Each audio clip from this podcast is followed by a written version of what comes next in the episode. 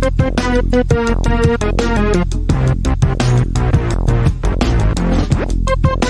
Oh,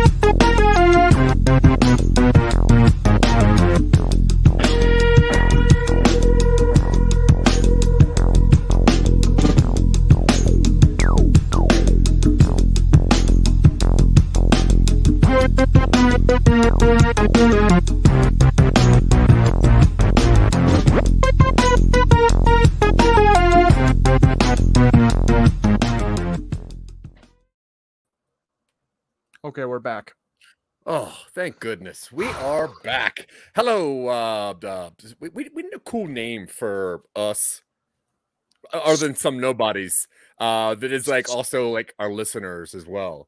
What didn't we Uh, have something uh oh, the s- sn- snoops? Yeah, Snoops. snoops. Yeah. I like hey, what's up? All right. What up, what's up?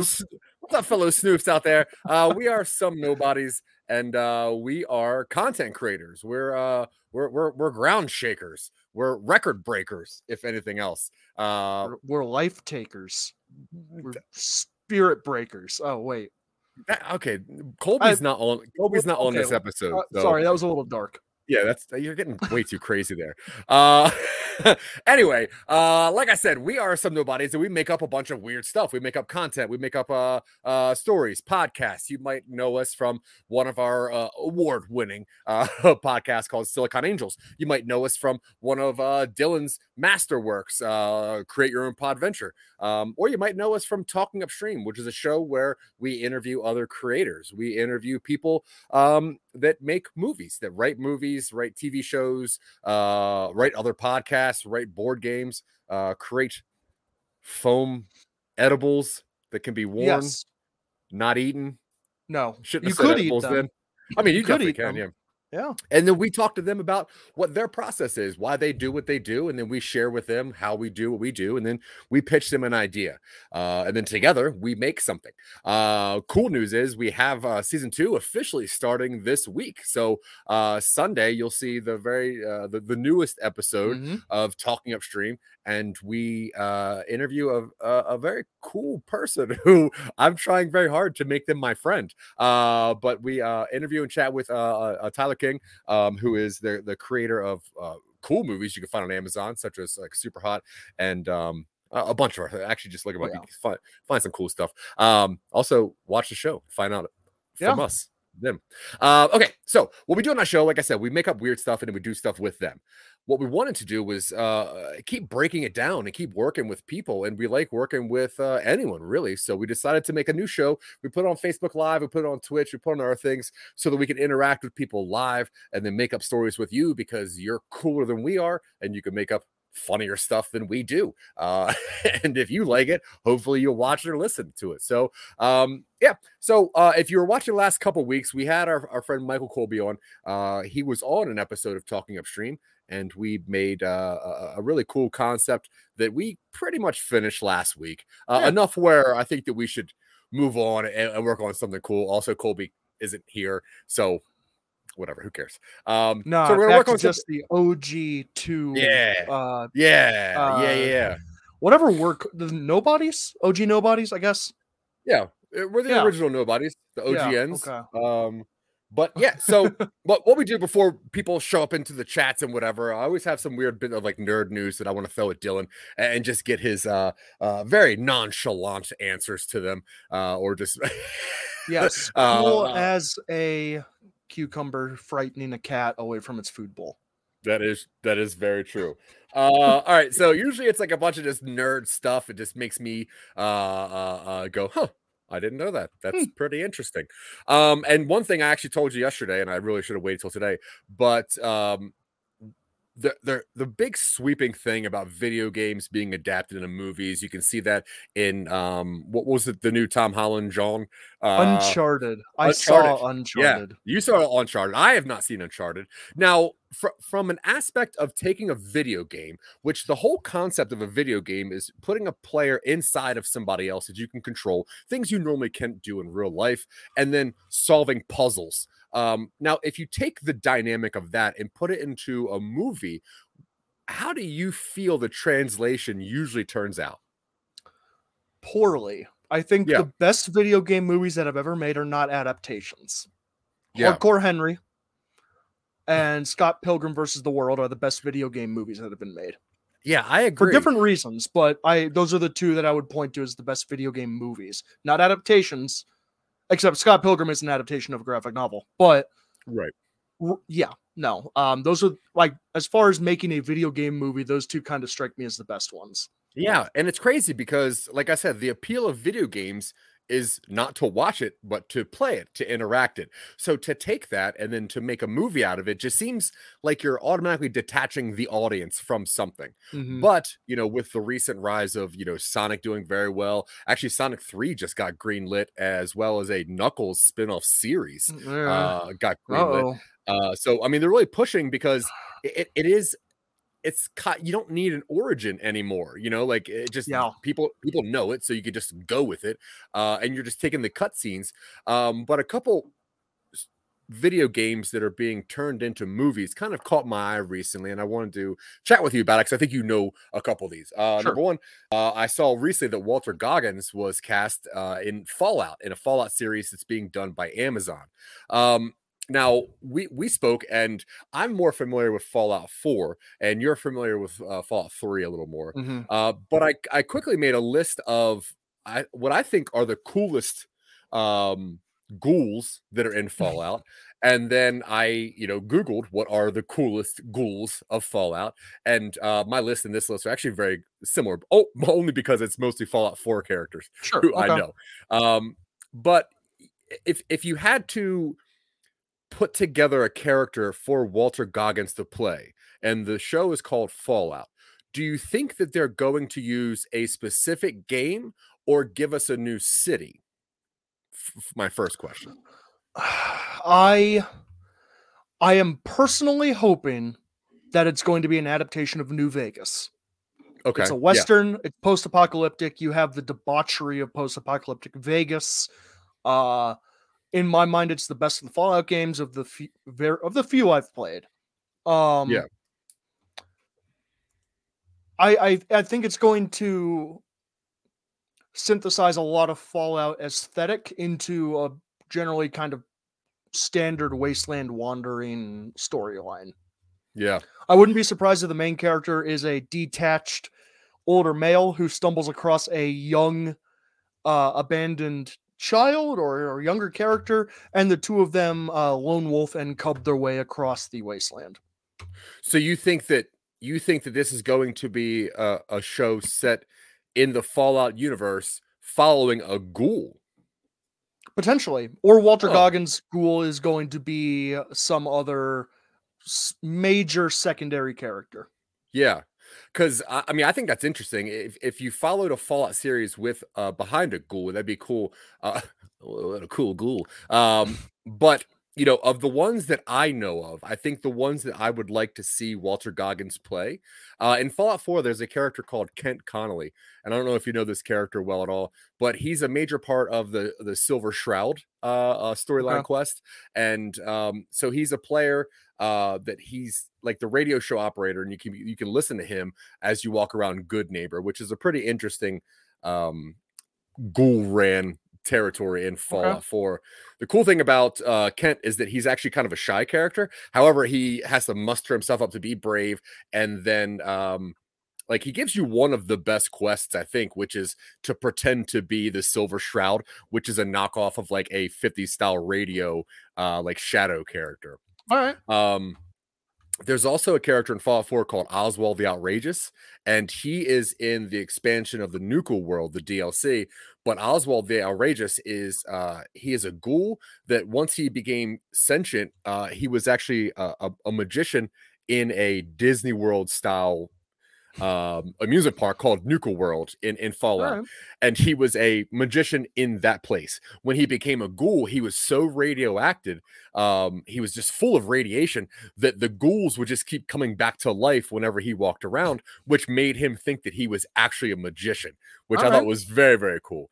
Um, one of my favorite ghouls is uh, the Vault-Tec rep, who is in also Fallout 4. Now, when you start Fallout 4, the storyline you're getting is that you are before the fall, you're before the fallout.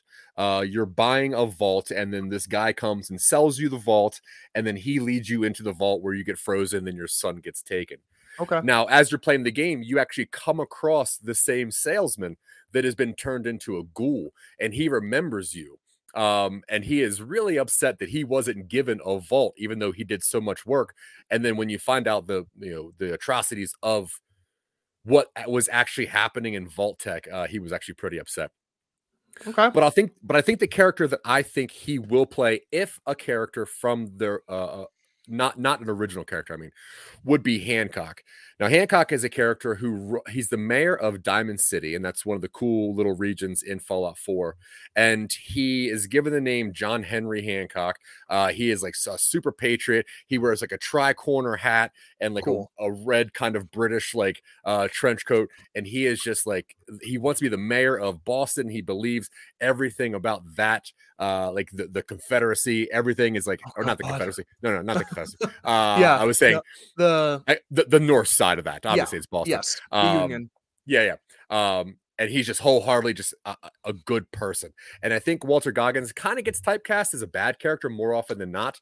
But when he is good, I think he's very, very good. He does play scumbags a lot. I think I'd be cool. There was a compa- there was a ghoul companion you could get in New Vegas. I don't remember his name. It was like I don't remember, but you he you found him. I think in like a like a test site prison or something, and you free him and he hangs out with you a bunch. And I, I wouldn't be surprised if he plays that kind of character, kind of like the the secondary, you know, ghoul companion. Because there's yeah Fallout, you know, you always have your companion characters, the ones that hang out with you, your little follower band.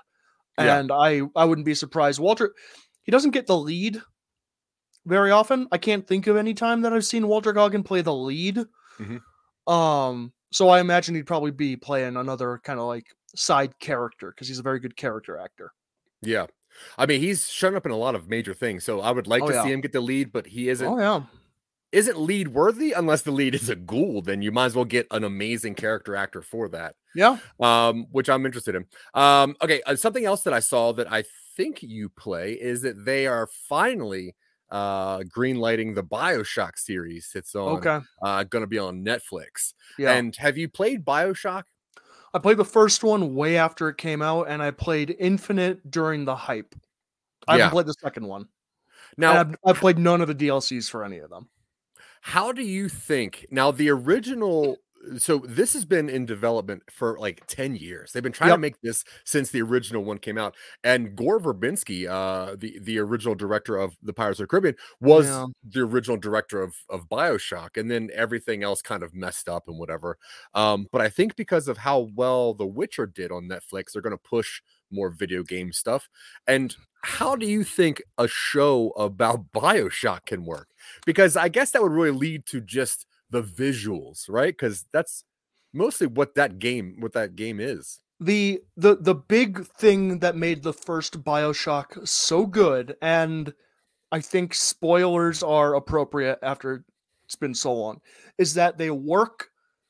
It's a it's a ah, it's hard. eh, I don't know how to describe it. It's an analysis of how video games push you forward along a certain path, where eventually it's revealed that anytime the main the bad guy says, "Would you kindly do this?"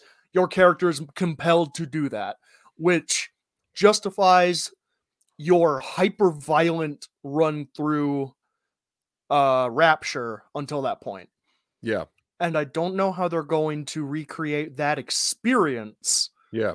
in a tv show because part because there, it does something that not a lot of video games do where it involves the player in the morality of the actions they've taken to that point when they were assuming they were just playing a video game. Because a video game when it's a shooter you see someone run you, you you're you do you see a glowing thing on the wall you go towards it. Door opens you go through that door someone looks at you they run towards you you shoot them stuff like that. Mhm. and bioshock calls that progress or that that order of actions into question as far as the morality of undertaking it goes which is really heavy for a video game and i think very difficult to do without the first hand involvement that a TV show won't have. Mm-hmm.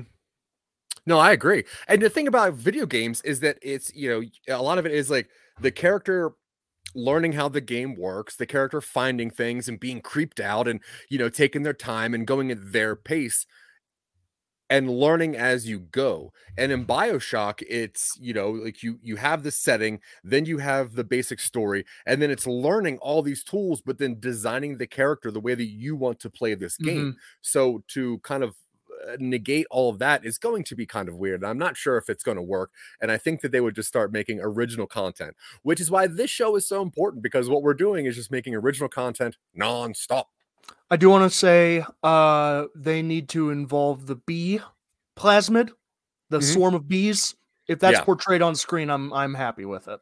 Yeah. I And any, I love I love someone getting swarmed by bees. I don't know Yeah. why. that is true. You, Yeah. you, you do text me all the time. Like, I, wish do. more people got bee swarmed. And I'm like, oh man, I, you're the only one who uses that phrase, but I'm Yeah. glad. I'm, bringing it, Uh, I'm yeah. it, bringing it back. That's, that's cool. Um, now, next, I want to chat with you quickly about some Star Wars stuff. I know that you're not super into all of uh, the side projects that's going on. Um, Depends.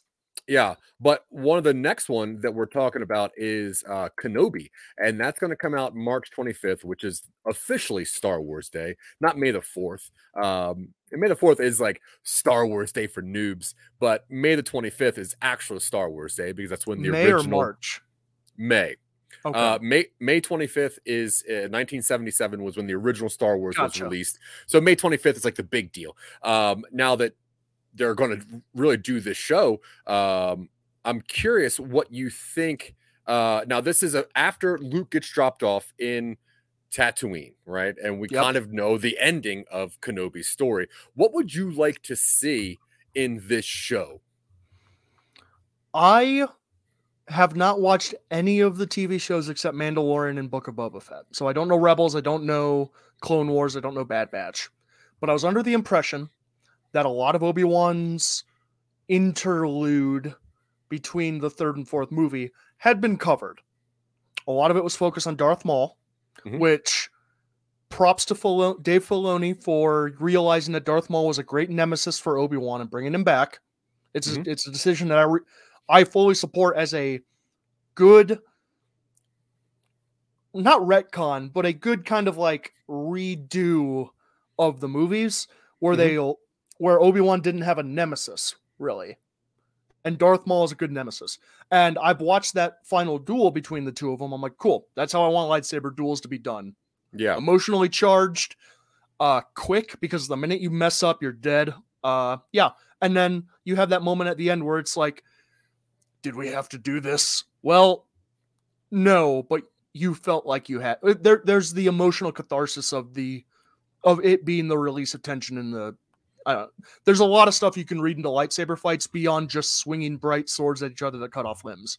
yeah. Um, I want him to not be on Tatooine.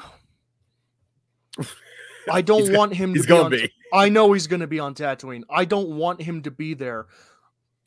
You have an entire galaxy of really cool planets, really interesting vistas. You have this soundstage technology where you have a rear screen projector at a massive resolution, which has camera tracking and focal changes, and it's a really impressive piece. And so far, in a lot of The Mandalorian and almost the entirety of Book of Boba Fett, you use it almost exclusively to show Tatooine. Yeah, The best parts of Boba Fett were when The Mandalorian is on the ring world Mm, and you have Yeah. this really impressive set and you Yeah, have a really cool looking locale. it is the first time you really get to see what the volume can do, and the volume. That's what the, that's what that room's called, the volume. Okay. Um, but yeah, It him getting on that elevator, and yeah, really, really cool. Um, I think And the, they're speaking they're of Boba using Fett, it though, to do sand. yeah, this uh, brown, a lot of browns. Yeah, Um, a lot of I- I think tan. I think the problem with Boba Fett, and I've heard this critique somewhere else, but the problem Boba Fett is that what we think of as Boba Fett is the Mandalorian. Yep. You know, it's like what we want the what we want Boba Fett to be. They have portrayed the Mandalorian. So when Boba Fett came on, you're like, I don't really care anymore about this dude because I got my Boba Fett over there. I like him better. Boba Fett, the more you know about him, the least the less interesting he becomes, and that's a Yeah. huge problem. Yeah, really upsetting. Uh, but the cool thing is that John Williams is doing the the theme for Kenobi, so it's going to have that original Star Wars feel again. So Good. I. I, I, he's never gonna. He didn't he retire allegedly. Yep. Yeah, he's never gonna stop making Star Wars music. I think he. I think he enjoys it too much. yeah. I think he has too much fun, and I get it. Um. All right. The last bit of news that I'm going to chat about, so we can get on to creation, and you brought this up to me, which made me do a little bit of research. Um, there is a toy leak, and uh, I love toy leaks because they, you know, they really kind of let people know, like, hey, here's what's coming. Uh, but the weird thing is, is whenever like Legos do toy leaks, it's just like a Lego minifig, and it's like Yep. you don't really get a lot out of that. Now, you told me that there was a toy leak. Uh, now spoilers for uh, uh, uh Thor four visuals. Uh, there was a, a toy leak, a toy leak, kind of for Legos with Kind of. um, with uh, uh Thor. So I'm gonna show that right now, and this is the picture that they showed. Uh, now if you look at the very bottom of this, uh, you'll see that's where Gorr is with his Necro sword. Um, and I like that they have you know uh, tooth tooth biter and teeth gnasher. I forget what the I two goats are the called. goats. Yeah. Um, and that's cool. And if you don't know what Gorr looks like uh in the comics, uh this is actually what he looks like, and he's pretty badass. And once again, if you look at that black sword that is uh in the comics, the Necro sword. Now, while I was doing research for this Lego toy leak, I found out that uh they confirmed that Christian Bale's character Gorr will be using the Necro sword, which is the same symbiote as Venom. And in the comics, uh, the Necro Sword is actually made by a character called Knull, and Knull created the symbiote. Uh, and uh, technically, the sword is symbiote itself. Um, Huh. And when Gorr gets the sword, and when Gorr is going to get the sword in Thor 4, Thor um, four Gorr sword. Yeah, hopefully Korg is going to be in Thor 4 with Gorr's sword as well. Um, so Gorr has in the comics, his whole storyline is that he's so upset that he prays constantly for his family to just be well. And when his family is uh, slaughtered, he blames gods for it. So he goes on this mission to destroy all gods, which is fine. And then Dylan brought up a very good point last week was that, you know, it seems like the MCU is building up a lot of gods to possibly be taken down by Gorr, uh, which I think is very fascinating. So I I'm interested. so. Yeah, I'm interested in, in what they're going to do with that little scrap of symbiote that they left at the end Hmm. of um this the Spider-Man and how that's going to turn Gorr into uh, uh a necromancing sword wielding uh god hating uh everyday man. Anyway, okay, so that's it. I Uh, had no idea that there was parasite or uh, symbiote on the sword. Huh. oh, th- yeah, the sword is symbiote, which is very cool. yeah. um, Okay. because it, it Hmm. was the original like i said it was Knull's sword and Yeah. null was the original creator of uh just I didn't even know. I thought the symbiotes came from like a machine on Secret War or something like that, or whatever Nar. it's called.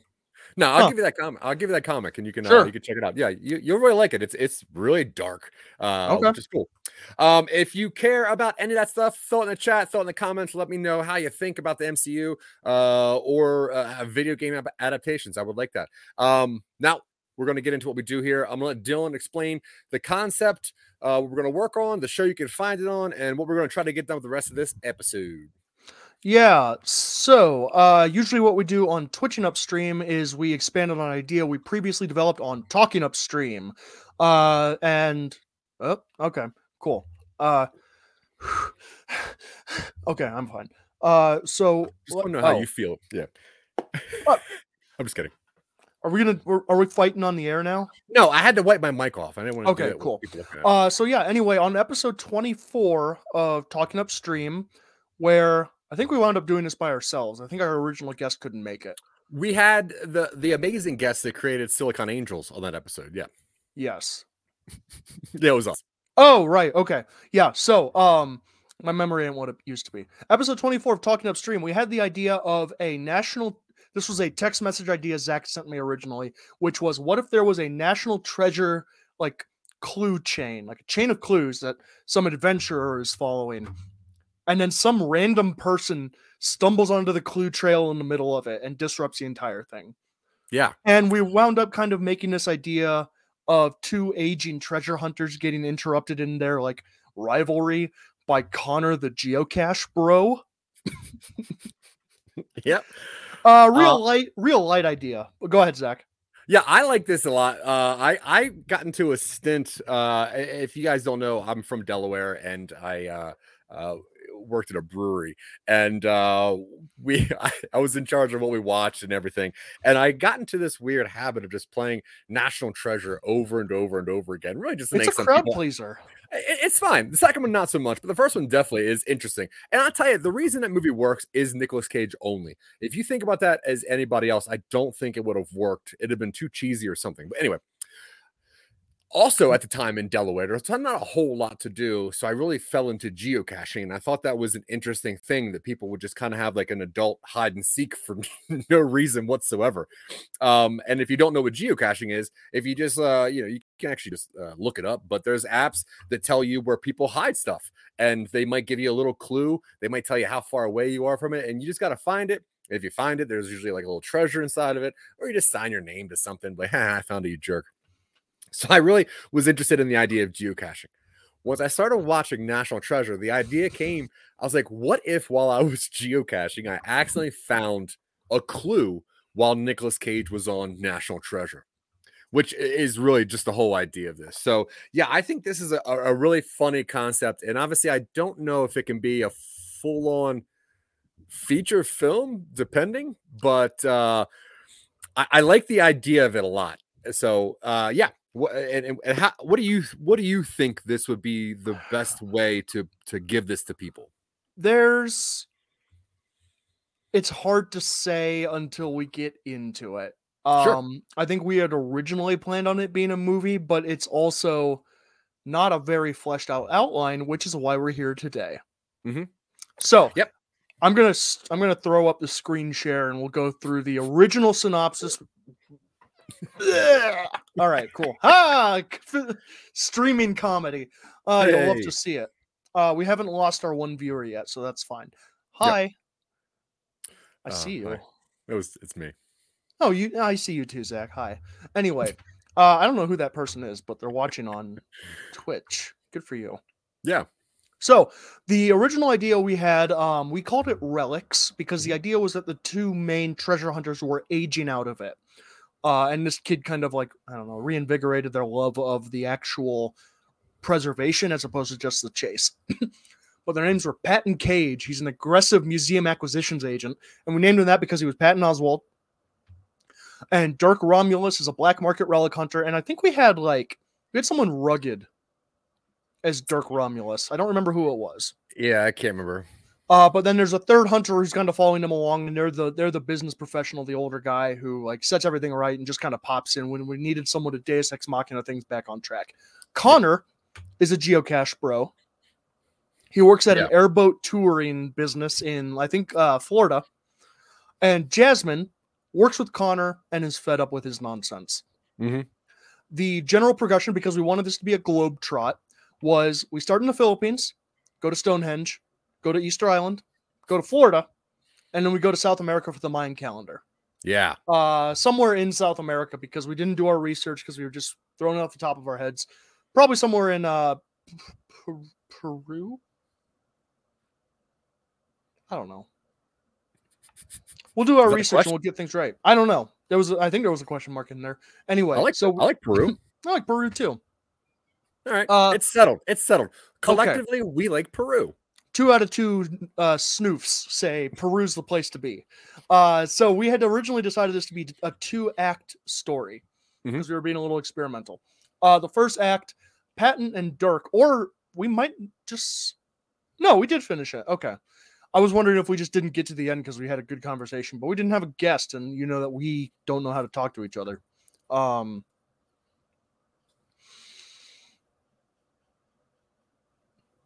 Oh, okay. Um, anyway, bits over. Act one. Uh, we Patton and Dirk they show up in the Philippines. They wreck some stuff.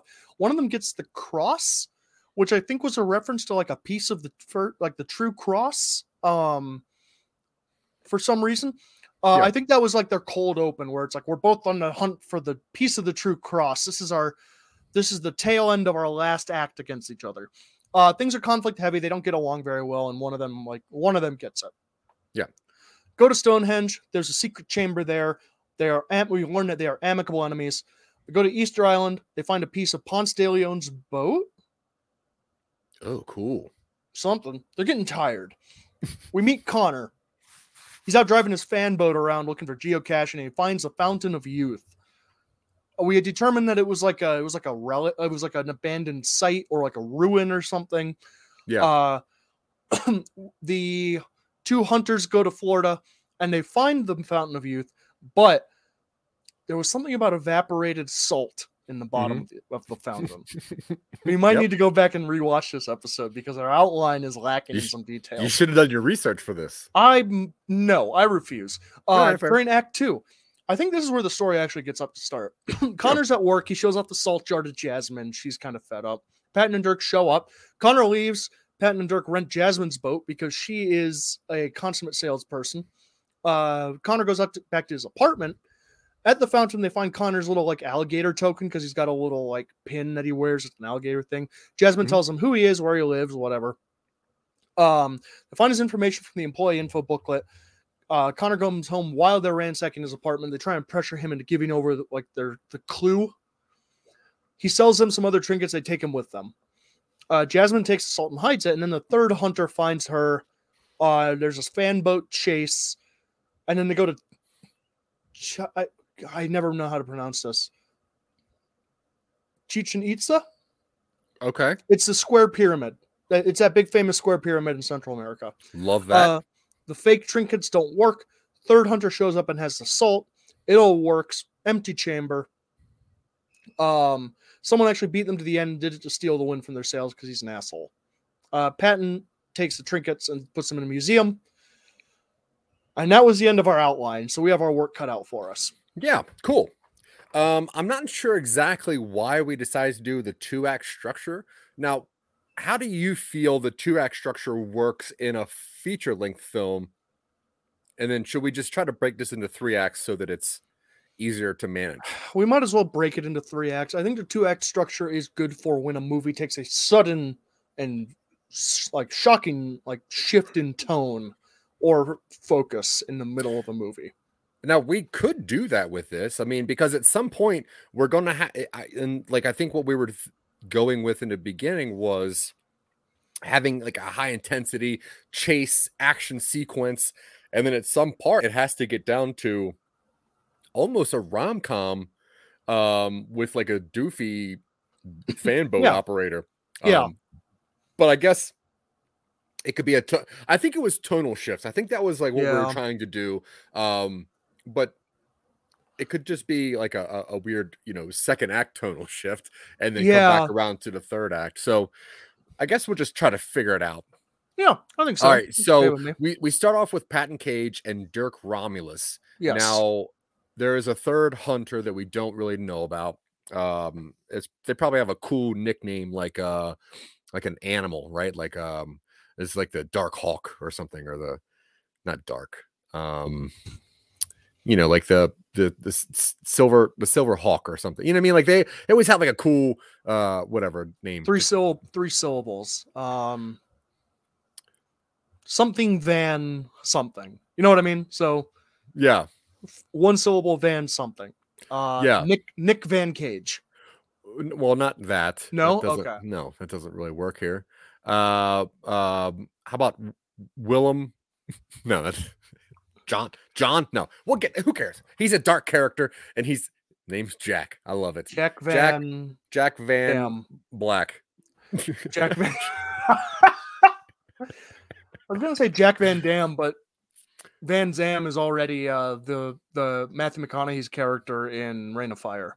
Oh yeah. Um, Great movie, but we're not yeah. we're not aping it right now. Gray, gray movie. Jack Van Gray. Jack Van Gray. Um, whatever. He's sure. uh, he's down an ancient line of old relic Yeah. finders from uh, Western Europe. My grandfather was a treasure hunter, and his grandfather was a treasure hunter, and in between they do some sort of business thing to fund our adventures. Yeah, I love that. And so we don't really meet Connor yet, correct? We yeah, we had this. We, we or how do we? idea- How do we? Yeah, we got to weave it somehow, right? Had this idea where the first, most of the first movie is setting up the treasure hunt, and then we do that weird like, the game's afoot, music swells, cut to Connor working at the airboat fact like tours. Yeah, Yeah. Yeah, I'm cool with that. And I guess um maybe we could even try to make it seem like either Connor or Jasmine is related to one of these other characters. You know, when that you that phone call oh yeah, mishandling situation, we're like, wait, are they actually because that way you don't really know like what's going on. Maybe like Con- uh Connor Van Gray. yeah, or like Dirk calls somebody it's like, we're on our way, hangs up the phone, hard cut to Connor. And it's like, I guess there's somebody, who knows? Um Jasmine, did we have a reservation? Someone said they're on their way. Yeah, Like what? What's it under? Uh, Van Gray. Van Gray. That's my maiden name. Um. So, but the the majority of the first act is the adventurous kind of romp to get the first thing, right? yeah, yeah. All right. And the first thing that we had was the Philippines. Um. Now, what do you think they'll be looking for in the Philippines? I Now, think the it was a Philippines has 1,700 some islands, and it's a, a pretty big place. So, yes. what do we? Uh, I mean- what? Do, the orig- the idea we have here is one of them gets the cross. Now here's the thing. The Uncharted movie just came out, as we said earlier. yeah, And the main drive of the Uncharted movie is that they're trying to get Magellan's treasure. And the way they do that is by using two jeweled crosses. did they steal our idea? I I don't know. I haven't played Uncharted. Me neither. Okay, Who, so not a who wrote not a. movie? I don't know. I don't, Uncharted. Uh, I don't have no idea.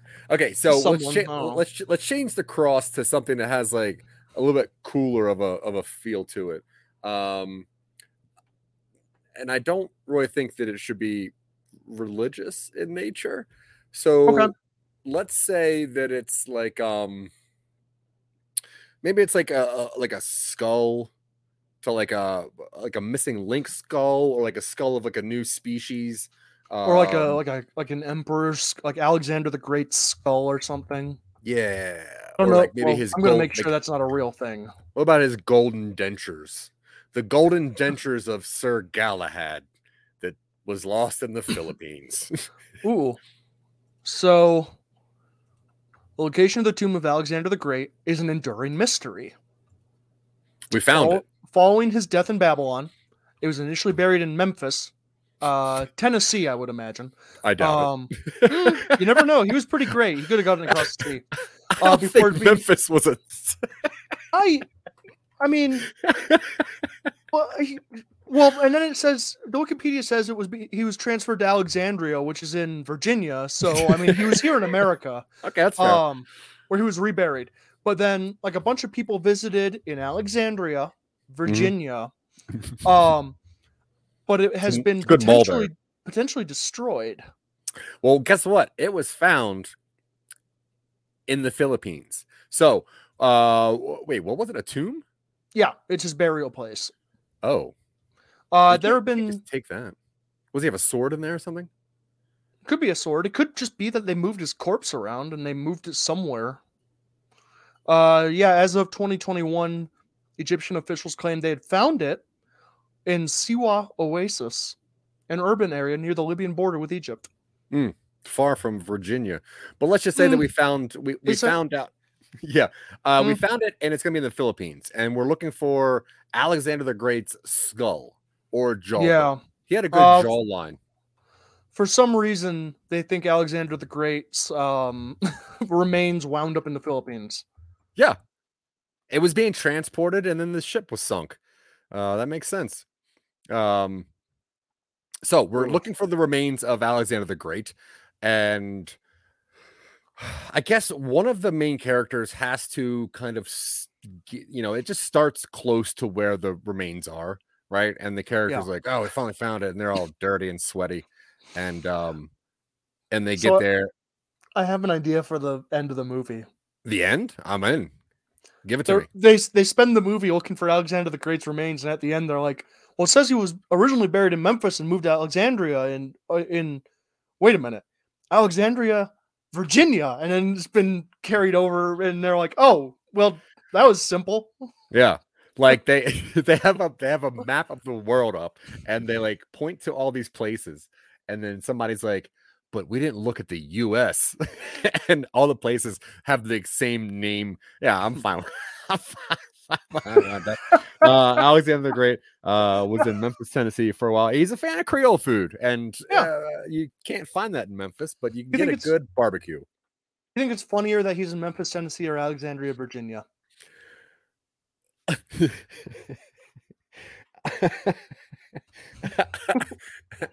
I guess Alexandria, Virginia, because uh, there, there there is more of a of a joke linkage to that. Yeah, Uh, they might they might not understand Memphis is a real place somewhere else. So I, I, like think that. treasure hunters probably know, but that's okay. no treasure hunters, but not not a normal uh, Oh, audience okay, I of, got of, you. of a comedy of a Plus, the the rom-com. legend the legend is that his remains were moved to Alexandria in the ancient world. So this Yeah. this this scans with them being like, wait a minute, these clues are for the ancient world. We're living in the modern world, or something like that. It's like, what if we've been following the clues, but we've been following them wrong? Well, who? What? I no, we can justify this so that it's No, I- very funny No, and I- it I'm- makes I'm sense with it in, the, 100. in the logic of the story. Okay, cool. Yeah. So I'm going to assume that the way the so knowing that ending, I'm going to assume now, excuse me, that the corpse that the first person finds, which I'm assuming is Dirk, because we want to be behind Patton. Yes. So let's say Dirk gets to the Philippines, finds this corpse, takes it. Just as Patton gets there, and he sees like the joke that Dirk left there, like uh, like a stuffed animal head. It's like, ha ha ha, you're too late once again. Mhm. Uh, so we just assume that uh, Dirk has the real skull, but obviously we're gonna find out that the real skull was in Virginia the whole time. Yeah. Um, now, what had happened was maybe the dark third figure uh, uh, is the one that brought it to Alexandria to begin with, and they're just following to see. I don't know. We'll we'll figure that out soon. We did have Um, an idea that the third person, the third hunter, had already beaten them to it, Yeah. and then kind of like mocked them and put them through all of it just to mock them at the end. Yeah, I'm I'm, cool I'm- with. I'm cool with that. uh, Yeah, and I think that it might be funny if, as maybe the two um, fighting uh, archaeologist people kind of team up at the end to figure it out, and then Connor's like, "Well, Alexandria's in Virginia," and they're like, "Listen, you idiot! Like that's not." He's like, "No, I'm, I've been there. I was there on two spring breaks. It's a fine place." And they're like, "Well, we got." so I like the idea of maybe Connor figuring out uh, accidentally and then there's like that weird fight at the end with the mysterious person because they're not supposed to figure it out. Um so we leave the philippines uh thinking that dirk has the skull that patton's looking for. We also uh see the shadowy figure that had originally taken the corpse and blah blah blah. So we don't know about that. We'll get to that later. And this is still in act one right? So we got to get to something else. So then we in act one we need to have some kind of argument between those two people to establish what their relationship is um right so Yeah. we have we have to maybe have um i know it's one of those cliche things but uh what do you think about having them kind of meet up at like the black market dealer or whatever I was just thinking we kind of indulge it and we're like, this is the bar where all of the treasure hunters of the world hang out in the underground. In the underground, yeah. Yeah. So because maybe Patton's like, well, there's only one place that he could, you know, get that off his hands that fast. And as they go there, they they cross paths, and Dirk is like, it wasn't real. And Patton's like, come on. That's the oldest trick in the book. I know we're in Memphis, but Elvis is dead. Is there like an Elvis joke always like, look, it's Sure. Elvis? Whatever. It doesn't matter. Listen, Um, everybody everybody claims they find Elvis at some point. Yeah, that's true. Okay, so then we get um I guess that conversation lets us know that there has been struggles between them. They're frenemies, right? Yeah, they're Right. frenemies. Yeah, yeah. they're frenemies. They're like Cold War spies from opposite ends of the world. yeah. And what's the next place they're heading to? It was the Philippines to Stonehenge. Stonehenge, right. Okay, so what what is going to lead them from the Philippines to so? What, what what's the clue or um what what do you what do you think can link those two places? Well, the band Stonehenge has a song called Alexander the Great. This is Okay. real. No, I'm I'm okay with that completely. What uh, when did it's that the come second out? track on Scum Brigade. And when did that come out? Uh, I'm looking at it. Hold on. You're looking at a song? Uh, I'm looking at the lyrics. Oh, okay. I don't know. It's not Okay. s- I can't find it. So somehow we find out that this band might have a clue and they've and they've got nothing else going on. So I think we're. Get, I I don't. I don't know about that one. That yeah. Well, you brought that up. I did bring that up. Um. Hmm. Because what what let's see. Are they looking for something that has to do with Alexander the Great there, or are they looking for something else because they thought they failed on the Alexander one? And then we can come back around to I think later. the initial one with that cross idea was the cold open, where it was Yeah. at the end of their previous treasure hunt, Mm. and we cut from them wrapping up their treasure hunt to. Well, I guess not. yeah. Looking at the old so. outline, man, I we should I should really do my research. Um, Mm-hmm. agree. rewatch our old episodes. Um. Uh, I I mean, we can kind of assign whatever we want to Stonehenge. That's kind of the You know, of honestly- a plot device. If you wanted to start cutting in the other the other storyline, Yeah, this this could be a weird place to do it you know like maybe wherever this uh uh black market dealer place is maybe this is close to jasmine or connor somehow and we just kind of follow connor for a second i don't know like i think if we hop into the other storyline yeah, then when we cut back to these guys and they're at stonehenge we don't need to know Yeah. exactly why they're there uh, Yeah. or how they got there i mean they're they're professionals they they know what they know what's up um now i don't really know what we're going to do with connor and jasmine um maybe um I'm okay with this being a rom com between the two of them. yeah but i i just don't know how we just get to their storyline I mean, we just we we I think we do the first like 15 or so minutes with the two treasure hunters, Mhm. and we know that they have kind of like this will they won't they join up relationship against the third guy, and then they're just like, well, the skull's fake, so. Next, maybe they have maybe they clue. have to just maybe they just have to like get a fan boat to get to wherever this black marketplace is and that's how we just kind of meet Well, you know- event the reason that they eventually go to the fan boat place is because they're looking they they have to go to the Fountain of Youth. right but connor Which- finds that oh okay Yeah, Connor Well- finds that and interrupts the clue chain. All right, so we have to get to we have to know Connor and Jasmine before that then. Oh. Oh no. Dylan blacked out. All right. So what I think that we should do is knowing Looking that for we Ponce Daily. Oh, you Did just came I- back. I ducked out. Yeah, Yeah, yeah, yeah. my internet pooped. It's okay. What were you saying? I think they were looking for Ponce de Leon's skull. Um because the the I don't remember what what were they initially looking for? Um Mayan calendar, something about that. They're looking for some sort of Mayan treasure. And that led them down to Florida. Now, I don't know, Ponce de Leon people know where he is. Yeah, yeah, yeah. Like, his tomb is in Puerto Rico. Yeah. Yeah. Um okay, so we don't need to do that. I think we kind of change up a little bit. Uh, we're still Yeah. using the same structure, but I think that if we um maybe we somehow allude to us thinking that that shadowy third figure is Connor somehow. You know, like maybe when we cut to when we cut from the two main uh uh treasure hunters, we cut back to the illusion of the shadowy figure kind of looking around in like a jungle right? And it's like, is this that shadowy figure? But it's actually Connor, and he's Okay. geocaching, right?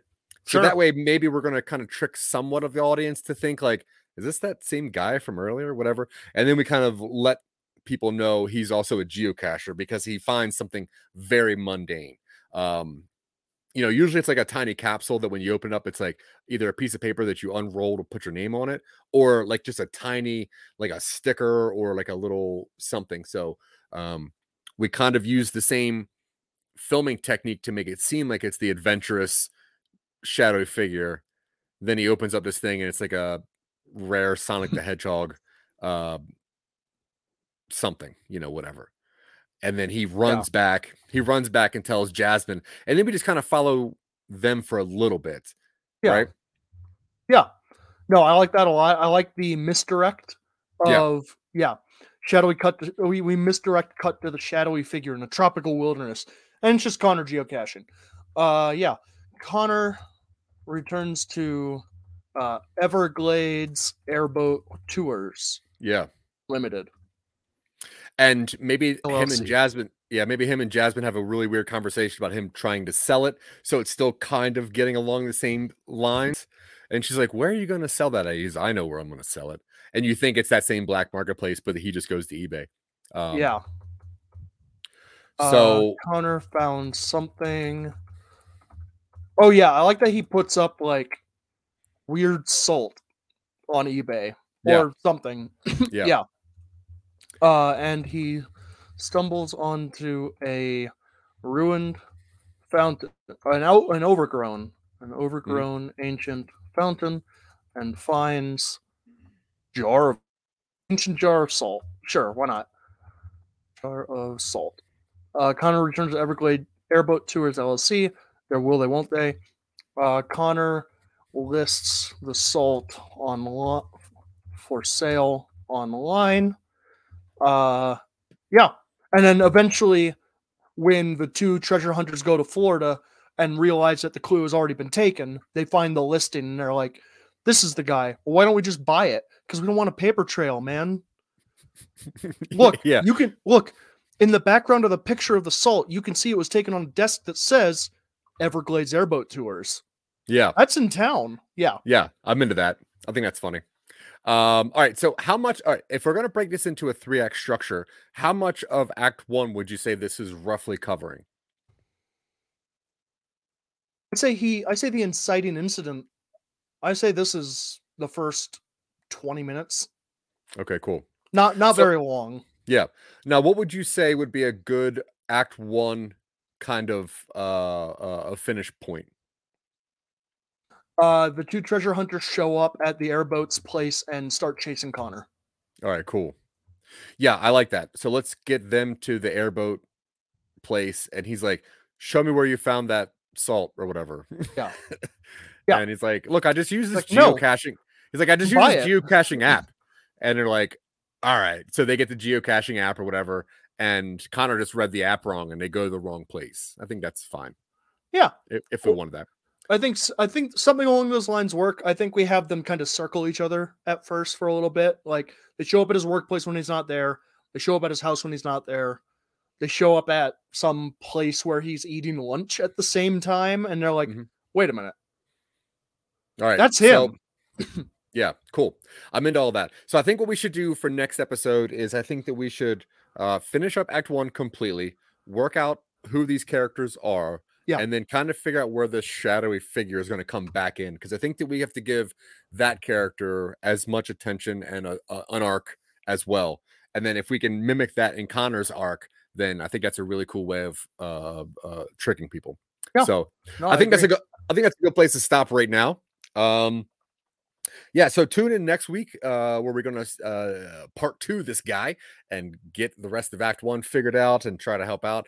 Um, Honestly, we have a lot of people to thank. We thank a lot of people. Uh, a lot of people mean a lot of stuff to us. Uh, Red Flanagan, uh, awesome, awesome. Thank you very much. Uh, our East Coast friends, uh, Sarah Tkachuk and Tanya Sheck. Uh, also, we have uh Jeff Dwoskin and Scott Curtis. We got some amazing podcasters over there uh, anything that uh, Michael Colby's doing with the Jack Billings guys. Uh, but if you want to help us out and, and really uh, motivate us slightly more and push us to make some more weird stuff, uh, you can always go to our Patreon and help out. Uh, you can just chuck us a buck, and we would work hard for that. We really would. So go to patreon.com backslash some nobodies if you would like to assist us in our endeavors. We are trying to talk slash twitch our way up to a streaming service because we got original content and we should show Yeah. you guys what we're trying to do with other people's money and some of your money too. Uh, It's fine. Some of we'll it. Take, we'll take it. Um, Whatever you'll yeah. give us. go check out the stuff that we've done if you want to see the things we can do before you give us some money uh silicon angels season one is already out it's doing very well uh we already have season one of our talking upstream uh season two is going to start very soon you can go check out uh create your own pod venture honestly just open up something and type in some nobodies Yeah. um and we appreciate it. Uh, you can find uh, my, my friend over here uh, on most uh, socials at Vorpal Words, uh, where he writes words, and they can get pretty Vorpal, which is interesting. Yeah. Uh, Dylan, do you have any any uh, words of wisdom for our friends out there? nah. Awesome. All right. Well, thank you very much for listening slash watching or whatever. We love attention and we like your attention. So thank you, thank you, thank you. Until next time, folks. I thought I had a burp coming on. Oh. Save it for next next time. week. Yeah, it's fine. Uh, uh, at least on the camera. All right. I've been Zach. He's been Dylan. You did it. And you've been great. Have a great day, everybody. Bye. Didn't mean to interrupt your intro. So I'll or outro. So I'll do it think-